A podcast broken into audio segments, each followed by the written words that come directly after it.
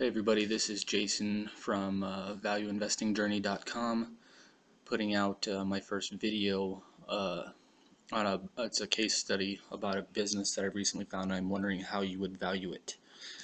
Um, I've adjusted some of the numbers scale to try to hide the um, hide the company's identity and only giving you very limited information um, so that you hopefully cannot find it on the uh, by searching it online. Um, the companies in the retail industry. It started from scratch three and a half years ago. Um, sorry, I'm reading from my notes here, so um, bear with me. Um, started business from scratch three and a half years ago.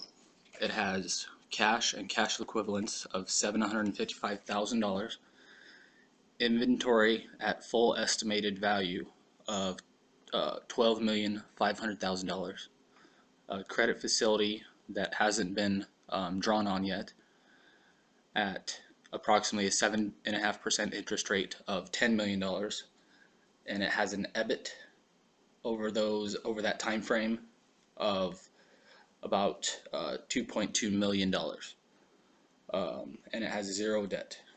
Um, what would you value the company at approximately uh, why and would you want to buy into the company? And uh, please let me know what else you would like to see in future videos and what I could possibly do better in the in the next video. Alrighty looking forward to hearing you guys thoughts on what you would value this company at